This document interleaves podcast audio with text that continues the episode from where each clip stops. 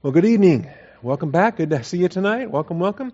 I'm going to open us up with a word of prayer. We're going to pick up where we left off last week. We're still in uh, basic doctrinal studies, taking over from where Dan Craw left it off, and uh, we're dealing with the essence of God, uh, part of theology proper. And at the close of last week, I asked for your prayers uh, for guidance and wisdom as we move forward. There was a part of me that was going to just kind of rush through this portion and assign it on a homework basis and kind of move on to other areas. And then during the week, I got more convicted and said, no, we ought to do that in class and go item by item and talk about it and pray about it and look at the scriptures and answer questions that may come up and may even take the opportunity to explore in some realms and some things. Because I think sometimes sovereignty, for example, a lot of these things get misdefined. Um, and they get defined in different ways by different people. And so you might talk to somebody about sovereignty and think that you're like minded, and then after a while, you start to realize uh, they they're they're talking about a different kind of sovereignty than than I'm aware of. So it might be useful to to make sure that we're clear uh, related to what uh, each of these attributes is and uh, what each of these attributes is not. Uh, that may be fruitful as well. So let me open this up with a word of prayer to dedicate our time together for the glory of Jesus Christ. Shall we pray?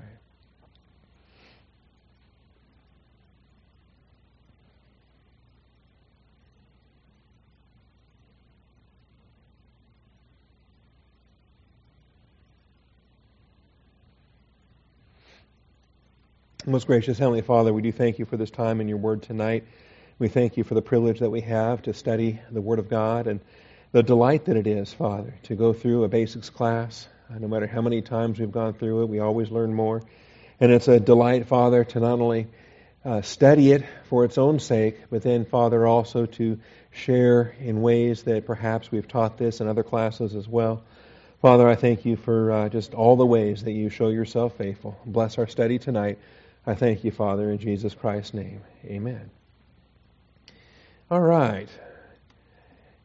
I believe, I'm going to back up just slightly. I'm using, by the way, the notebook. If you have a basic doctrinal studies notebook from when we taught this before, and you do, all right. And so in some cases you have a hard copy in a notebook format, and in other cases you have a soft copy in a PDF format, or even um, a Logos version where you make a personal book out of it and put it in your Logos Bible software, which I helped Doug do the other day, and that's what I'm using here tonight.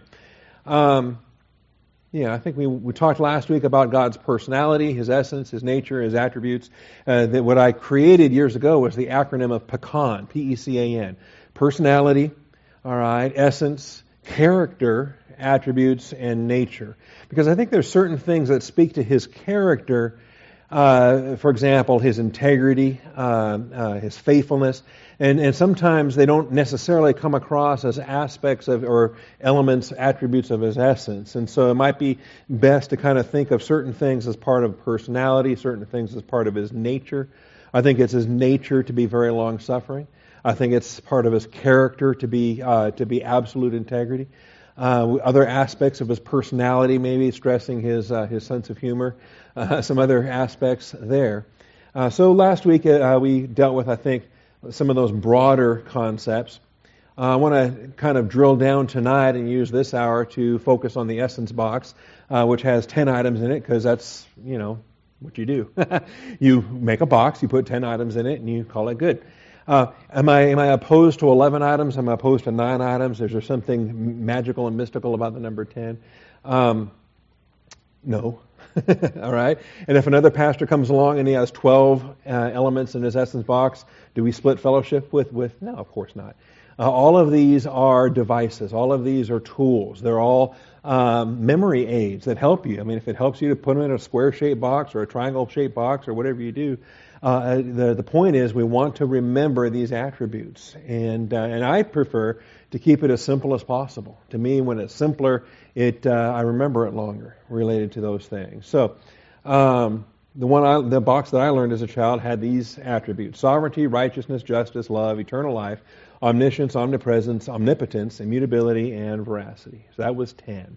And then if you're going to add, if you're going to tweak it here and there and add elements here and there, well, okay, you can do that. You're just going above or below the 10 uh, at that point. Also, some of these combine readily. Some of these combine uh, quite readily. In fact, righteousness and justice are very frequently lumped together. And a lot of times they get combined together. Pastor Thieme put them together in terms of the holiness of God. And he, he broke down different attributes uh, in, in a, tr- a, transitive sense and an active sense. Uh, he had transitive attributes and, and so forth.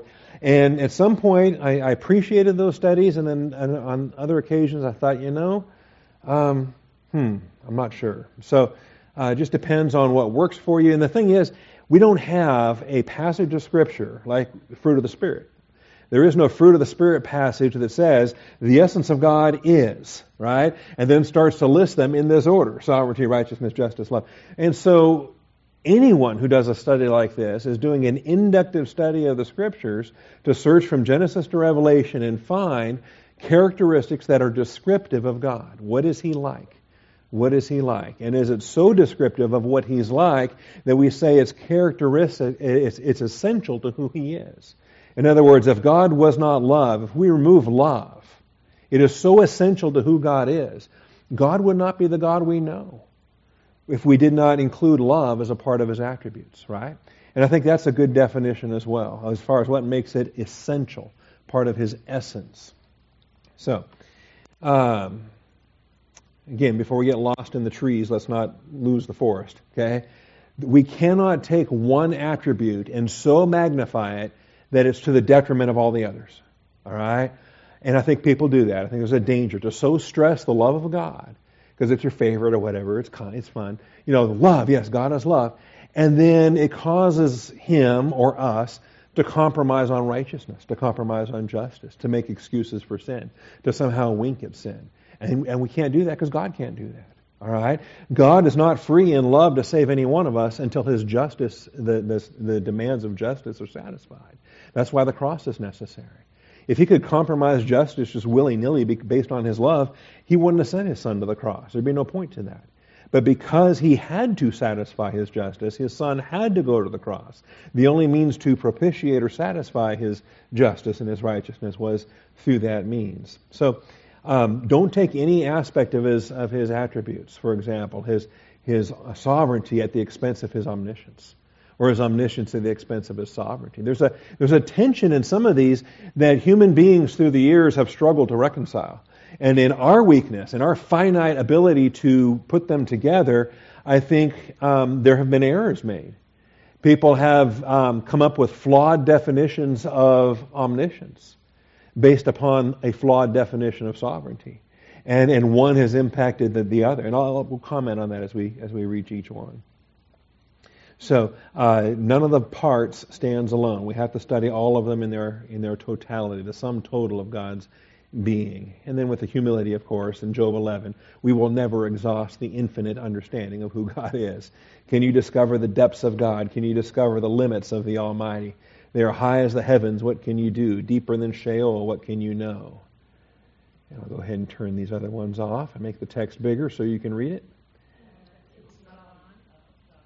I haven't even turned the projector on yet. How about that? All right, thank you. So can you discover the depths of God? Can you discover the limits of the Almighty? Well, to an infinite degree, of course not, because we're finite beings but within the capacity that He has made available to us. That is uh, made in His image, provided with His Spirit, provided with His revelation, within the, the scope of what He has supplied, then we better understand it because we're accountable. The secret things belong to God, but the things re- revealed belong to us and our children forever. So if He has revealed in His Word, we're accountable. And we better study to show ourselves approved within the boundaries and limitations to know that uh, we will always have one more question than, than there are answers available because of the infinite nature of who God is. All right? Turned on and running. All right, here we go. Sovereignty. You have any favorite sovereignty verses? When you think sovereignty, what do you think? Sovereignty. God is not subject to any authority higher than his own. So we tend to think of sovereignty on a, on a chain of command basis. We tend to think of higher versus lower right? Like when we think of time as before and after. We have a relationship to these concepts that's foreign to God's relationship to these concepts. We, when we think of time, we, we, we, relate in older versus younger, before versus after, things like that. We think of sequence. God, of course, is beyond all that. Same thing with respect to sovereignty. We think of sovereignty when we think of, well, who's over us? Who are we over? What's the chain of command? Ultimately, God is beyond that. It's not that He's above all that, He is, but it's He's above because He's beyond. He's above and beyond because He is the, the pure actuality. He is the self existent I am. And so, by virtue of being I am, obviously there is nothing beyond Himself that controls what He does. He alone is uncreated, He alone has created. As the source of all things, God is master of all things. And when you think of source as the basis of authority, this you know defines it. Uh, absolute sovereignty, however, does not mean that God is not subject to anything, and that that uh, bothers some folks. So we slow down and we phrase it carefully, and we say, "Well, here's what I mean by that. What might He be subject to?" So, well, He's not subject to anything. Well, wait a minute. He's subject to Himself his own nature, the necessity of his own actuality, the necessity of his own existence. Uh, he is not. He cannot, in his sovereignty, choose to become a sinner tomorrow, right? He cannot choose to lie. He cannot choose to violate his own essence. Does that mean his sovereignty is diminished? And maybe I'm, I'm, I'm going to start off with this because sovereignty is the one that gets confused more often than not. Calvinists and others have struggled with this. And so they, they furiously want to defend sovereignty that needs no defending. And so if we can relax a little bit right here at the starting point, I think it'll, it'll benefit us in other aspects. And so he is in fact subject to himself. He is self-existent but not self-made. Okay? That becomes important too. God did not create himself, and so God is not master of himself in the sense of, of when we think about enkratia, self-control, and what we have as a fruit of the Spirit, it's, it's, it's different when you are pure actuality, when you are I am, as opposed to what we are. Okay? So to be precise, God's sovereignty does not enable him to violate his being. He cannot change what he is. He cannot alter what he is. He cannot violate what he is. He cannot operate on a different basis other than what he is. Sovereignty does not free him to do that. Neither does omnipotence, by the way. Uh, you know, all these dumb things about can he make a rock so big he cannot lift it kind of a thing. And these geniuses that think they found a logical trap that disproves God or something like that, right? And, and the question itself is absurd, and our God in his pure actuality is beyond the absurdities of, of the human defiance that thinks they've created a puzzle to defeat his existence. All right? His sovereignty does not enable him to violate his being. So, um, perhaps if we stay as biblical as we possibly can on sovereignty, we'll have the best definition. Okay? And, and maybe identifying where the weaknesses are in, in uh, flawed human sovereignty, right? Relative sovereignty. If, if no one is my boss, then I'm sovereign, right? Until my, my real boss shows up. okay? And so, you know, as a kid, you, you know, you start to learn, well, who's my boss? And I'm not the boss. My parents are the boss. And then I learn within my parents that mom and daddy are, have a have an order of precedent between themselves as far as marriage and the husband over the wife and the, the order of precedence, the order of sovereignty in that regard. So from the youngest of ages we can learn these concepts. And it's not bad to think of, well, who can overrule somebody else? Not a bad definition of sovereignty, but I think it's incomplete as far as the Bible portrays it. So, Bible passages on sovereignty, I think, make these comments quite clear. Job 23, 3, uh, 13, I'm sorry. He is unique, and who can turn him? He is unique, and who can turn him? That, that says a lot right there. His self existent, unique nature means that there is none above and beyond him, his glory, and his might, and his authority. What his soul desires, that he does. There's another definition. Okay? Soul desire. And that also rules out all the carnality stuff, right? All the sinning and lying and wicked stuff because his soul would never desire such. That's not subject to sovereignty because it's not subject to his soul's desires. You and I, on the other hand, uh, we find in our relative sovereignty, there might be a lot our soul desires to do.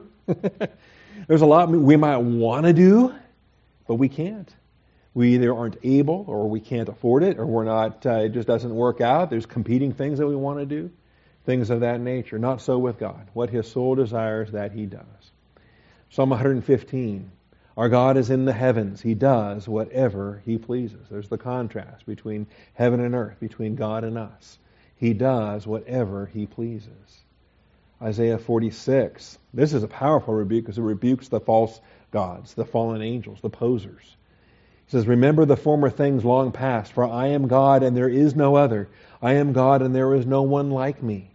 Not only is He the only I am, but all those posers that claim they're going to they're going to be like the Most High God, they've already defeated themselves. Even the statement of "I will be" has to confess that they are not "I am." okay, I will be like the Most High God. Well, too late. I am is eternally self-existent declaring the end from the beginning and from ancient times things which have not been done, saying, My purpose will be established. Scroll this down here.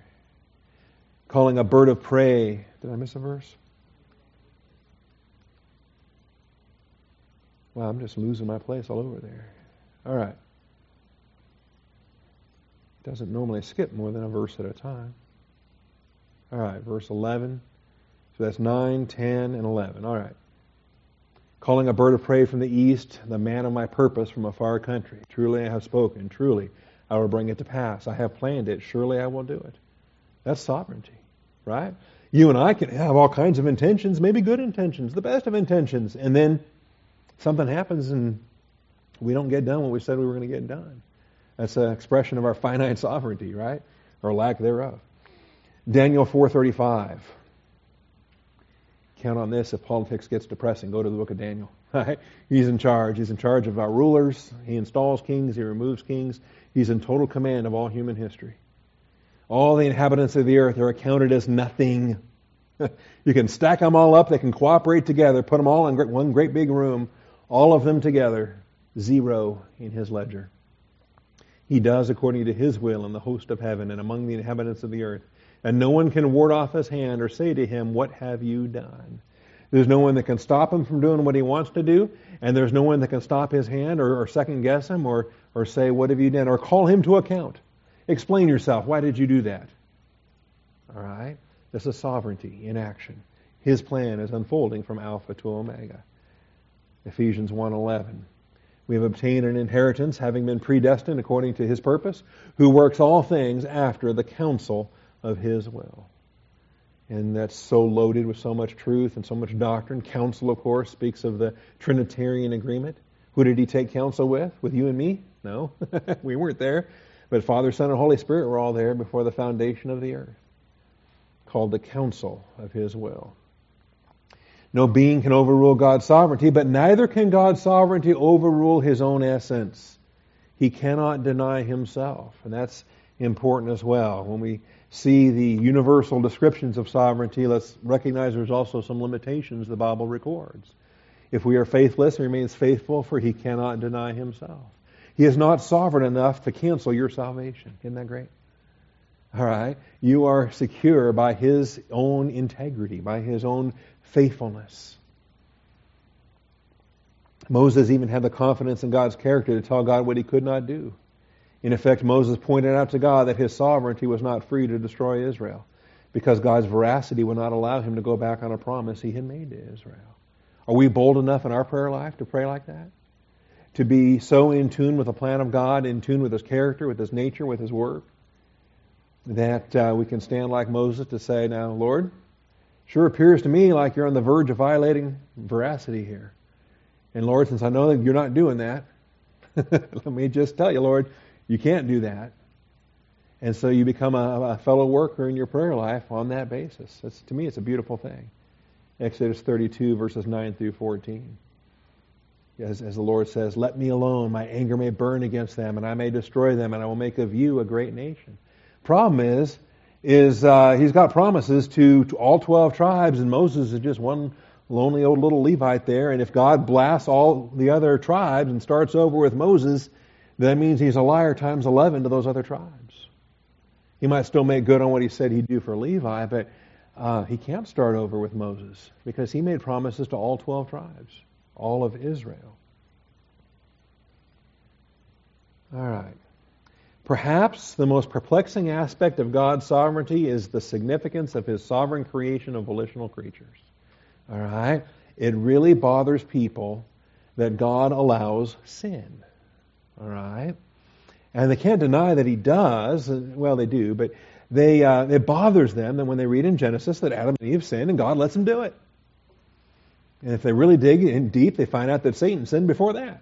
That he was a fallen creature before the, before the Garden of Eden. The serpent was already a fallen creature. So Satan's, the, the angelic sin preceded the human sin. Why does God permit that? All right? And then the different groups will go to different extremes. An Arminian view will so magnify the free will of angels and men that it kind of diminishes God's options in some respects. Likewise, the Calvinist view so magnifies the uh, the sovereignty of God that it really dismisses. It makes volition uh, an illusion. There's no such thing as volition. I've had people look me in the eye and say, "I don't believe in volition." All right, and uh, things there. So how does this how does this how does this reconcile? Okay, because God obviously doesn't have any problem reconciling. He created you know He created us the way that He did, already being sovereignly. And and I like the phrase I put there. His sovereign creation of volitional creatures. Okay, so when God created volitional creatures, guess what? That was an exercise of sovereignty when He did so. He didn't have to create this way. No one was holding a gun to his head saying, "You better make those guys with with volition." He did so sovereignly. He did so in his wisdom. He did so in his all, uh, not just all, know, all knowing, but all wise. See, I think omnisapience ought to be added to om, uh, omniscience when it comes right down to it. But then I have 11 in my essence box, and I don't want to do that. All right? Um, so he sovereignly created volition. the provision of volition in the angelic and human realms of creation sometimes prompts a conflict within our finite minds. Does our human exercise of volition overrule God's sovereignty? Not at all. Not at all. But people think it does. And so they, they deny it so they can defend God's sovereignty. If He permits me to do something, He's still sovereign. When man takes an action contrary to what God directs, he is acting within the sphere of what God allows. God's directive will and God's permissive will are both within the realm of God's absolute sovereignty. Since God sovereignly bestowed volition, the use of volition does not diminish sovereignty. I think actually it magnifies sovereignty. God is more sovereign by virtue of what he permits us to do. And still, he's not thwarted in one respect. All right. I think I think it is a diminished if if we if we lower God's sovereignty down to just a puppet master a robot controlling everything, including every sin you ever do and every bad choice, then if God is just putting on some kind of a cosmic drama whereby He controls every sin you ever did, where's the glory in that? What's the purpose in that? What a uh, is he is he that insecure that he can't he has to control everything? Does he have no control otherwise? I think it's a greater control when he works through such volition, when he works through such things. And obviously, his foreknowledge allows him to do that because he knows every choice before it's made. Okay? This is why I say I think it's a bad definition of sovereignty that to be so hyper deterministic on these things that, that it diminishes what God knows on that basis. So volition, we'll study volition. I think volition magnifies sovereignty. In the anthropology segment of basics, we get a greater study on volition, just how free is free will. All right, and if it's hindered by sin, obviously, if it's hindered by the world, obviously, it's hindered by circumstances and details of life, obviously, but it's still free enough that we are accountable for every choice we make. We reap what we sow. Poor decisions lead to discipline. Good decisions lead to lead to blessing. And there's there's other principles there in the law of sowing and reaping. All right, God takes no pleasure in compulsion, but he takes pleasure in voluntary service. And this I think this is also a nature of sovereignty. And I want to touch on it here before we move on. Because just a few minutes ago, did, did we or did we not look at de- biblical definitions of sovereignty that spoke of his good pleasure? Right?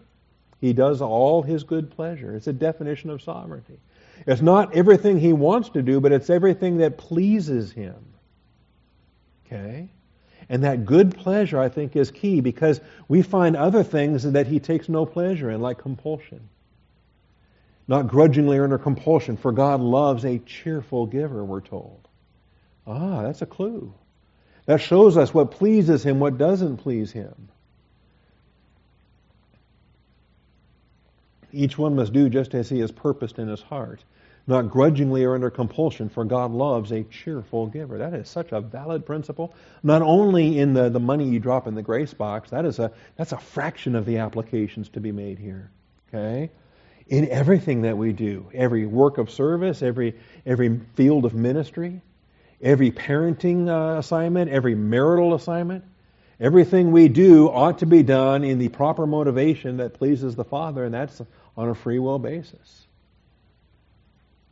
As He has purposed in His heart, not grudgingly or under compulsion. It's a reflection of why God didn't create because He had to. He created because He wanted to. He created us in His image because He wanted to. We need to model that by doing as we purpose in our heart shaped by the Word of God, molded according to the image of Christ. Not grudgingly. See, God doesn't. And so the corollary to this if God loves a cheerful giver, what is his attitude related to the grudging or compulsion giver? Well, it's not a love attitude, right? It's the, it's the flip side of what that verse is talking about. He takes no pleasure in compulsion. What, what glory is there in compulsion? You know, because he can force you to do something, big deal. He knows he can force you to do something. that doesn't prove anything to him. What, what value is there in that? See? And, in, and ultimately, I think it comes down to those issues on love, why love has to be voluntary. If it's, if it's compelled love, it's not love. Okay? It's the nature of what he designs for you and I to love his son the way he loves his son. The way for you and I to love him the way his son loves him. It comes down to how the Son loves the Father, how the Father loves the Son, and how you and I are, are learning how to love both. And if it's not free will, it's, it's not worth anything. Not worth anything at all. Hope we're clear on that. 1 Peter 5 2. Shepherd the flock of God among you. See, I told you, grace giving is only one small portion of the, of the principle of cheerful giving, of, of voluntary free will service. Shepherding exercising oversight, not under compulsion, but voluntarily according to the will of God. I think that phrase right there, that expression right there, not under compulsion, but voluntarily according to the will of God. To me, that's powerful. And not for sordid gain, but yet with eagerness. Okay? If you're just doing it for the money, that's compulsion. The money is its own form of compulsion. It's its own pseudo motivation. That's not the, the, the free will motivation. Okay? I would pastor even if I didn't get paid. How do I know that? Because I did. I'll do it again if the Lord wants me to. All right? And that's that's how you know. And Dan's demonstrating the same thing right now in Corpus Christi. If if that pulpit committee is concerned about the kind of money he needs to make, they need to stop being so concerned. All right? That's a secondary issue. Seek first the kingdom of God and His righteousness. These secondary things, the Lord will take care of those too. All right, in His timing, in His will. Nor yet as lording it over those allotted to your charge, but proving to be examples to the flock. That's the other aspect that Dan's teaching them right now tonight, or this morning in Corpus Christi. Those allotted to your charge. Isn't that great? Who did the allotting? Who's in charge? Jesus Christ is the chief shepherd. When the chief shepherd appears, you will receive the unfading crown of glory. So here's an under shepherd who's commanded to shepherd the flock of God among you. It's all God's flock, but there's a part of it that's among you. And that part of it that's among you has been allotted to you. It has been allotted to your charge. And so whether that's a thousand sheep or a hundred sheep or five sheep or whatever it is, those that have been allotted to your charge, you better stay faithful. Because the chief shepherd is the one that's grading you and judging you and rewarding you. Those allotted to your charge. And when I'm thankful now, that key right there, that, that's such a huge key. And, and right now they're praying about that because uh, they want to find out who have they been allotted to. That's the that's the simple answer. You know, instead of you know coming to a business decision and trying to figure out who you know what's the best pastor we can hire for the budget we've got. Uh, wait a minute, is this a business decision? what are you doing? Are you obeying the chief shepherd? Does Jesus Christ not walk in the midst of these lampstands? Does he not hold the stars in his right hand? To me, you find out who have you been allotted to, and then that's the church you belong in. All right? That's the pastor for this flock. And then finally, Philemon 14. Without your consent, I did not want to do anything. He was, he had, there was a part of him that wanted to keep Onesimus there in Rome to serve him on behalf of Philemon, but he didn't want to do that and have Philemon ignorant of what was happening. He had to send Onesimus back to carry the letter, to carry this letter as well as Colossians, to carry these letters back, and then leave himself in the hands of Philemon to do the right thing. Without your consent, I did not want to do anything, so that your goodness would not be, notice, in effect by compulsion, but of your own free will. And to me, that, that may be the most significant of all these passages. Because it, would it really, is it really a compulsion if, if Paul just keeps him ignorant of the whole thing? Is it really compulsion if, if Philemon never learns about it and Paul just keeps Onesimus there, exercises authority and says, all right, you're with me, and then just keeps Philemon in the dark the whole time? Is it really compulsion? Well, in effect. In effect, it's compulsion. See, it's like a de facto compulsion, right? Might as well be. And that's the point. Even something that's de facto or might as well be or in effect, even effective compulsion doesn't please God. That, that shows you how seriously he takes this. But of your own free will. All right. Since sovereignty by definition is the achievement of God's good pleasure, volition is essential to sovereignty. And determinism is antithetical to sovereignty. Do you have a question related to that? Can we get a microphone? Do we have a microphone available? I'll say this again. Since sovereignty is by definition the achievement of God's pleasure, volition is essential to sovereignty. And determinism is antithetical to it. All right, what's your question? I, I apologize. I was actually back when you were in uh, 1 Peter 5, Mm-hmm. but I didn't want to stop you. You're on a roll. Okay. Um, right here, and, in, and actually in verse 1, I exhort the elders among you, Mm-hmm. as your fellow elder and a witness of the sufferings of Christ, partaker of the glories to be revealed. And then he goes into this charge, shepherd. So many times when reading this verse, I've thought of this as the spiritual gift of pastor teacher. You can take second, third things from this, but really, when I'm reading it and listening to what you're saying, to me, it could be a primary application to anybody that has a maturity status with anybody underneath them that needs to be shepherded in some context. Like, for example, maybe a mom and dad and with kids. Well, in a, on a secondary application, sure. But um, this is actually a beautiful text because it includes the elder language of presbyteros. Okay, an elder is a maturity status. It's not a gift. It's not an office. But it also includes shepherding. So verse one has elder, and the elder is commanded to shepherd and to exercise oversight. And so shepherding is the gift, right? Pastor teacher is a gift. And then exercising oversight, now that's the office. That's the office of overseer. And so we have the gift, the ministry, and or the office, and the maturity status, and they're all right here in this in this passage, all three. And so it's it's useful to, to identify that not every elder is in the office of overseer. There are those who rule well, and they are to be considered worthy of double honor in 1 Timothy chapter five. But there are elders who rule and elders who don't rule. So that there's there's bigger there's bigger things than than what's right here in 1 Peter five. Um, but does the verb to shepherd, is that always got to be to the people who have the shepherd gift or the pastor teacher gift? Oh no, you can you can shepherd without a shepherding gift. It's just easier when you have a shepherding gift. Yeah, you can evangelize without an evangelism gift. You can give without the gift of giving. I hope you all do. Right. The um, any any of the gifts are able to be done by people with other giftedness, but the believers that have that gift are empowered above and beyond. And so your pastor teachers are empowered above and beyond every other gift in the book for shepherding. But they're not the only gift that shepherds. Husbands are to shepherd wives, parents are to shepherd children, older believers shepherd younger believers.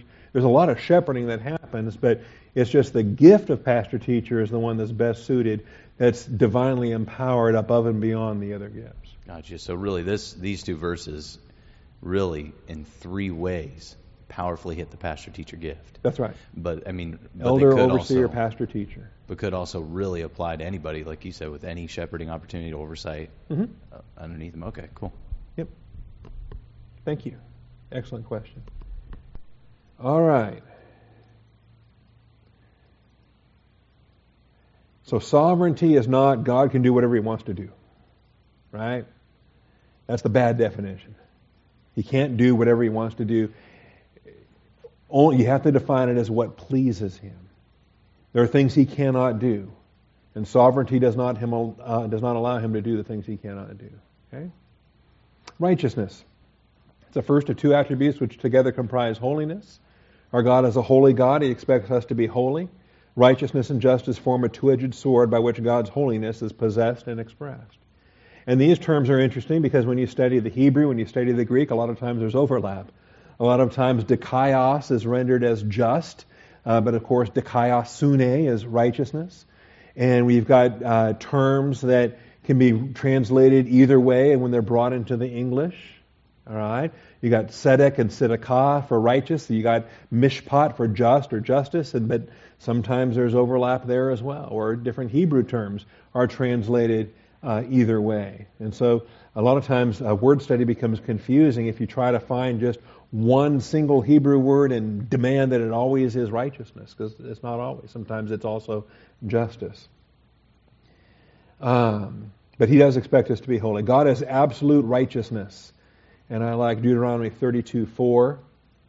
The rock, his work is perfect, for all his ways are just. A God of faithfulness without injustice. Righteous and upright is he. And so here's a verse that's got a variety of terms, including just and righteous and upright. Upright is entirely different than just or righteous. Related, but different. Okay? I've even, um, years ago, I, I forgot how I even did this. I even created a little visual filter so I get little cues in my Bible anytime there's a tzaddik term or anytime there's a mishpat term.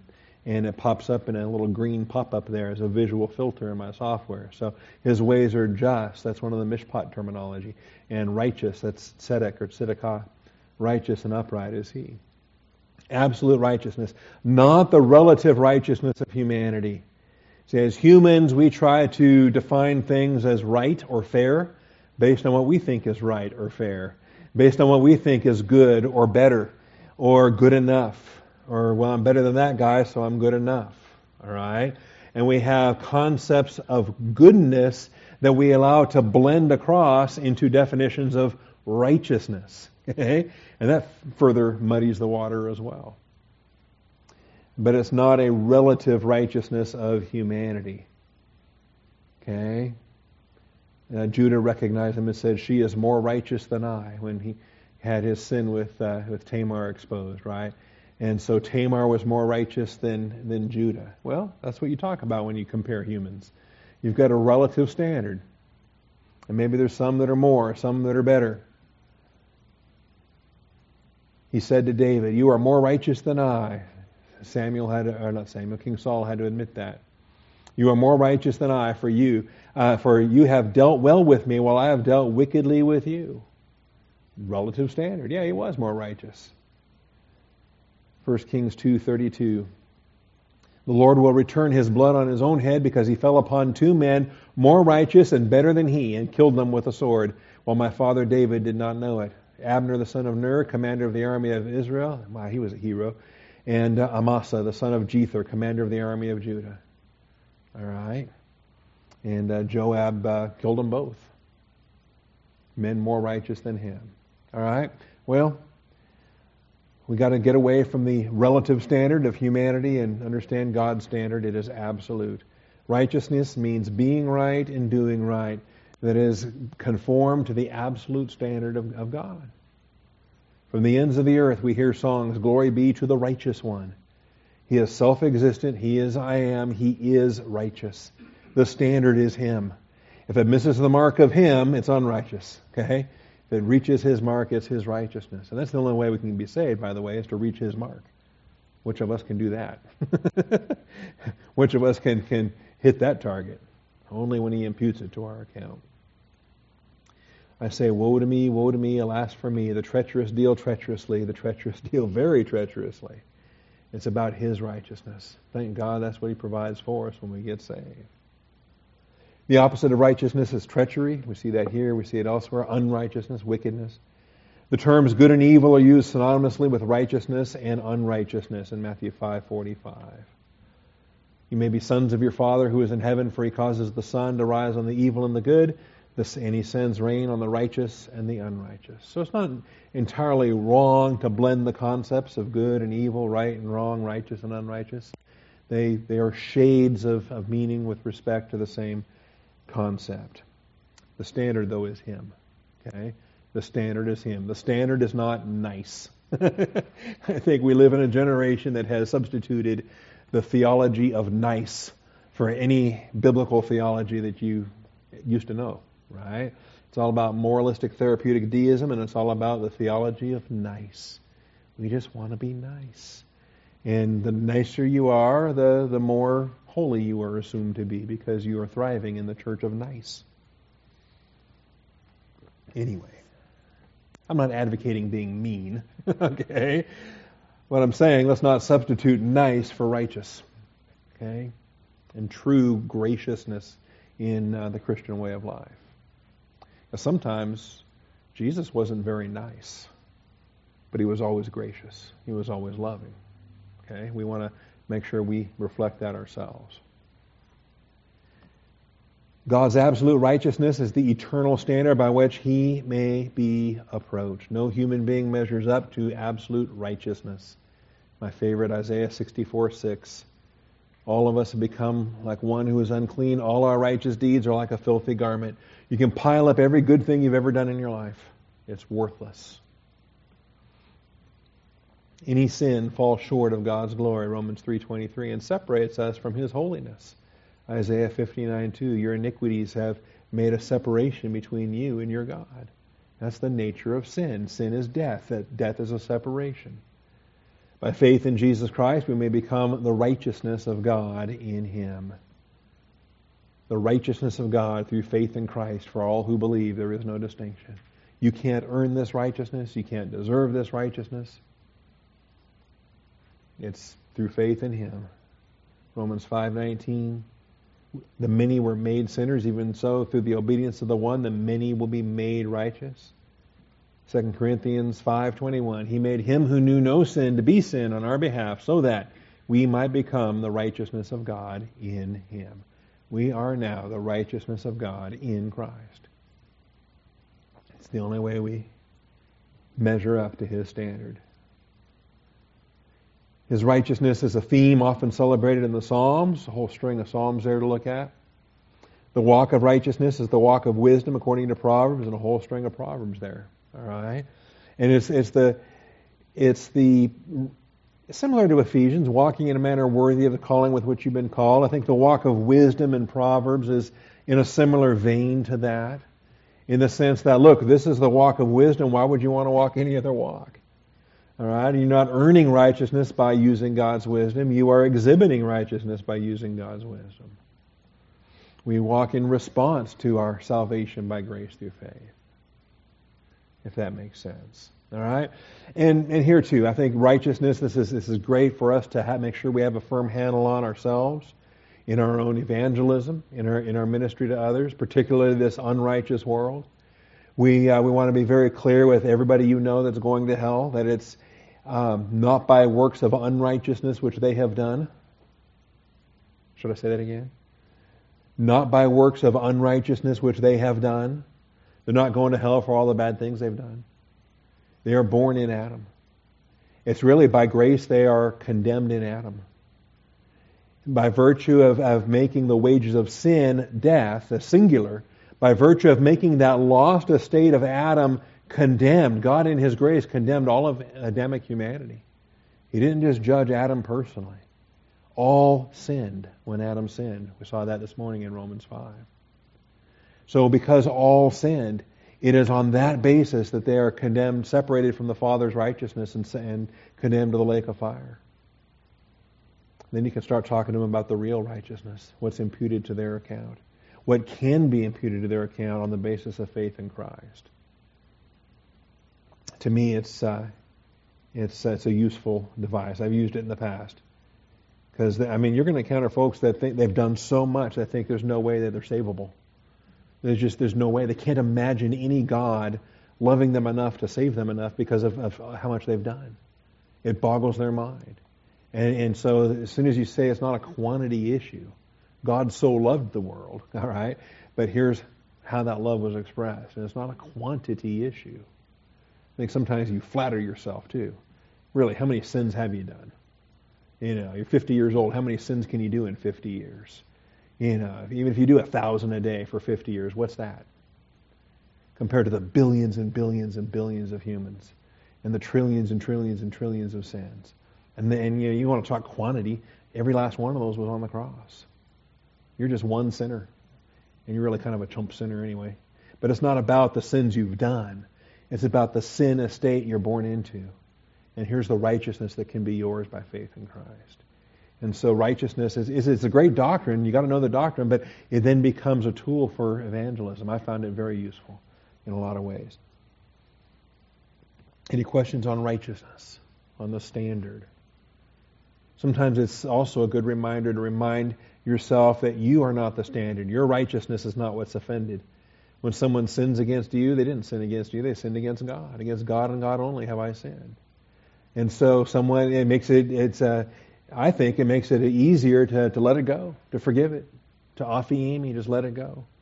Say, Father, that wasn't a sin against me anyway. That was a sin against your righteous standard. I'm a sinner too.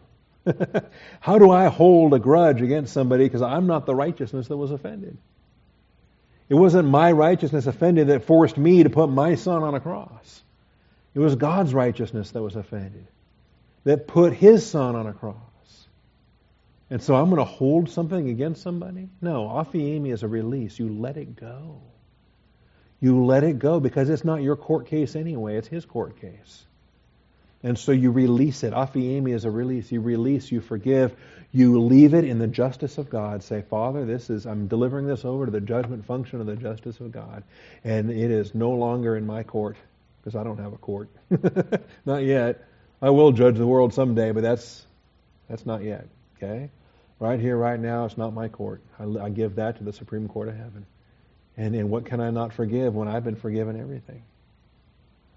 All right. So related to righteousness then is justice. Related to righteousness is justice. It's the counterpart. God possesses the absolute unchangeable standard of righteousness, and when he administers that standard judicially, he manifests his absolute unchangeable justice. They go hand in hand. It's like a hand and a glove. That's why they're combined together so frequently in terms of holiness. All right? And so righteousness is the standard. Justice then applies that standard in particular rulings in particular cases. And so you want to judge with righteous judgment, we're told. Absolute justice means God is absolutely fair in all his judgments. He has no part in unrighteousness or partiality or the taking of the bribe. In other words, there's not one standard of justice for the normal people and another standard if your name is Hillary Clinton. Oh, did I say that? All right. Look, I, I used to have a security clearance. I know the consequences for mishandling classified material. Well, I used to know it. I used to know what that standard used to be. That's right. I'd be in prison.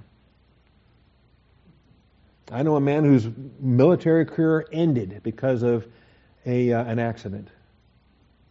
Didn't intend to, he just misplaced a document. One document, he misplaced it accidentally and uh, that ended his military career. Anyway, back to this. Absolute justice means the Lord is absolutely fair in all his judgments. That means we don't have the best legal system money can buy. All right? Which sometimes I think we do. Whereby if you pay the right lawyers, if you pay the right judges, if you grease the right skids, you can get a certain outcome. And if you are some poor schmuck with a public defender, well, here's what you get. All right? That's unfortunate when those sort of things happen. Also, it doesn't mean that you go into a legal case and you think that your lawsuit is the lottery, and because this is deep pocket money bags and he can afford it, you know, I spilled coffee on my lap, so McDonald's ought to, ought to fork over $3 million. Well, wait a minute. Where's the fairness in that? You spilled coffee on your lap. Okay? You know, um, absolutely fair. And so we don't let the poor people get over on the rich people. We don't let the rich people get over on the poor people. It ought to be blind. Justice is supposed to be blind. So, um, the Lord our God will have no part in unrighteousness or partiality or the taking of a bribe. He says, Let the fear of the Lord be upon you. Be very careful what you do. For Yahweh our God will have no part in unrighteousness or partiality or the taking of a bribe. When a culture has demonic anti justice, a perversion of justice, that culture's in trouble. The justice of God is on the way. Hopefully. If he's merciful, he'll wipe them out sooner rather than later. If his wrath really prolongs things, he may just give them over to that kind of ugliness. God's justice cannot be bought. Lord your God is God of gods, Lord of lords, the great, the mighty, the awesome God who does not show partiality nor take a bribe. You understand, whatever you attempt to bribe him with is just an insult anyway. What does he need? He doesn't need your money, doesn't need anything from you. this is the only form of justice that can exist consistent with the absolute nature of love. Deuteronomy 10:18. He executes justice for the orphan and the widow and shows his love for the alien by giving him food and clothing. It is a love application that has to be compatible with justice. If it's not compatible with justice, it's not love. And maybe we don't think of, of love and its link to justice as often as we need to, because the Bible links it.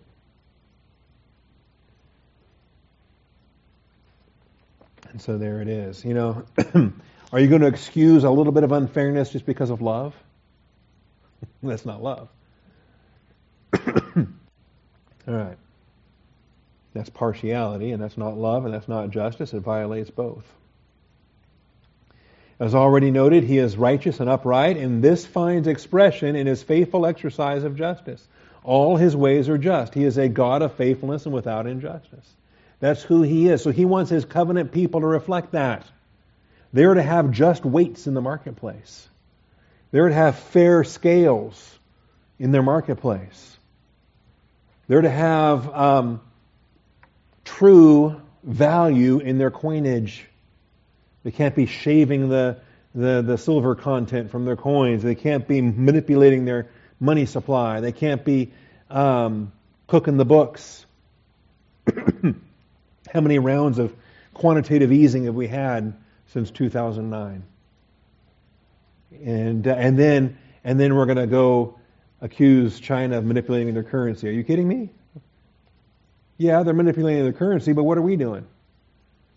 With three minimum rounds of quantitative easing, and I think it's been more beyond that. Anyway, uh, in, uh, unjust scales. We're supposed to have just scales. Every time I fill up my tank with gas, I make sure that seal's in place on the on the gas tank. Why? Because well, there's a state agency that's assigned to go around and inspect the seals on the pumps. So the gas station, I don't buy 10 gallons of gas, but really the thing just pumped 9 gallons of gas, told me it was 10 gallons of gas, and cheated me out of a gallon, but charged me for 10, gave me 9. And, and meanwhile, the thief can, can pocket the difference. If he's shady, he can have unjust scales, unjust pumps. All right? No. That's a crime. That's theft. And, and there's a state of Texas agency that's supposed to inspect those. And and uh, so I'll look for that when I when I pump my gas. This uh, gas is expensive. All right.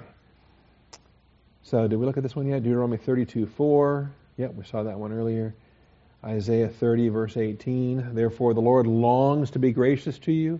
Therefore he waits on high to have compassion on you. Well, what's keeping him? What's slowing him down? Come on, get on with it already. Well, wait a minute. The Lord is a God of justice. Okay, we might have some issues to deal with first. we may have to make some adjustments to the justice of God so that love and compassion and these other things can then be applied freely without compromising his integrity, without compromising his essence. How blessed are those who long for him. The absolute justice of God can form the basis of a bold and confident prayer life Far be it from you to do such a thing, to slay the righteous with the wicked, so that the righteous and the wicked are treated alike. Far be it from you. Shall not the judge of all the earth deal justly? This is Abraham's prayer life. We should make it a part of our prayer life because he's a God of justice. You know, we get so offended. Our, our sensitivities get offended. We see an injustice in the world and, make, and we want to stomp our feet or shake our fist or we get mad at an injustice. Well, okay. Consider, though, the reflection of what's God's attitude with respect to this injustice. What's His sanctified wrath with respect to this injustice? Let's get on board in our prayer life with what God's dealing with this unjust world. Ultimately, He sent His Son into this unjust world, and He paid the unjust death. There is a, there is a perfect world on the way. You might have heard, according to His promise. We're looking for new heavens and a new earth in which righteousness dwells. That's what I'm looking forward to. Until then, this world's not fair. Life's not fair. Quite often, finite creatures bound by time, i.e., human beings, fail to apprehend God's justice. We think because we haven't seen it yet that there isn't any. And yet God is delaying, God is deferring. God in his graciousness is patiently waiting for the repentance. That's 2 Peter 3 9. Slow to anger and patient towards sinners.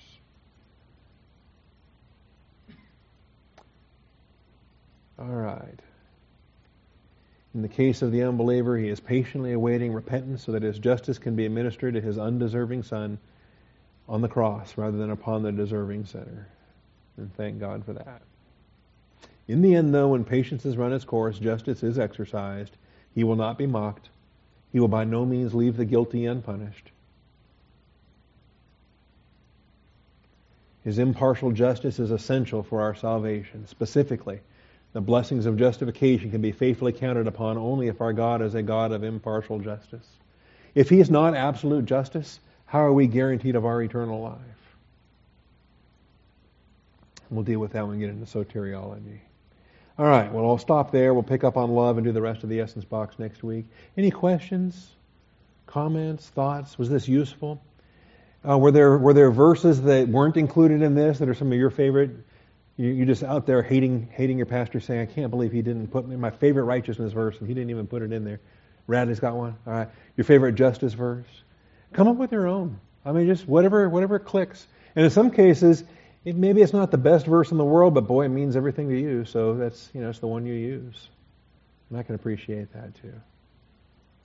All right, Father, I thank you for tonight. I thank you for this class, and Father, I pray for um, the younger believers at Austin Bible Church that are just getting basics for the first time ever, and I pray for the older believers, Father, that are reinforcing what they know and learning uh, different ways to explain different things and Father, we're all learning, and it's a blessing, Father. I thank you for it. I pray that each one of us might be motivated to teach this to our family, our friends, our neighbors, our enemies, anyone that you open a door of opportunity, Father. We have a chance uh, in the coming days and weeks ahead. We have a chance to teach uh, to teach about the justice of God or the righteousness of God and uh, or the sovereignty of God, whatever the case may be. Father, equip us to communicate your truth. Thy word is truth. I thank you, Father, in Jesus Christ's name. Amen. All right. Blessings upon you. Enjoy your evening.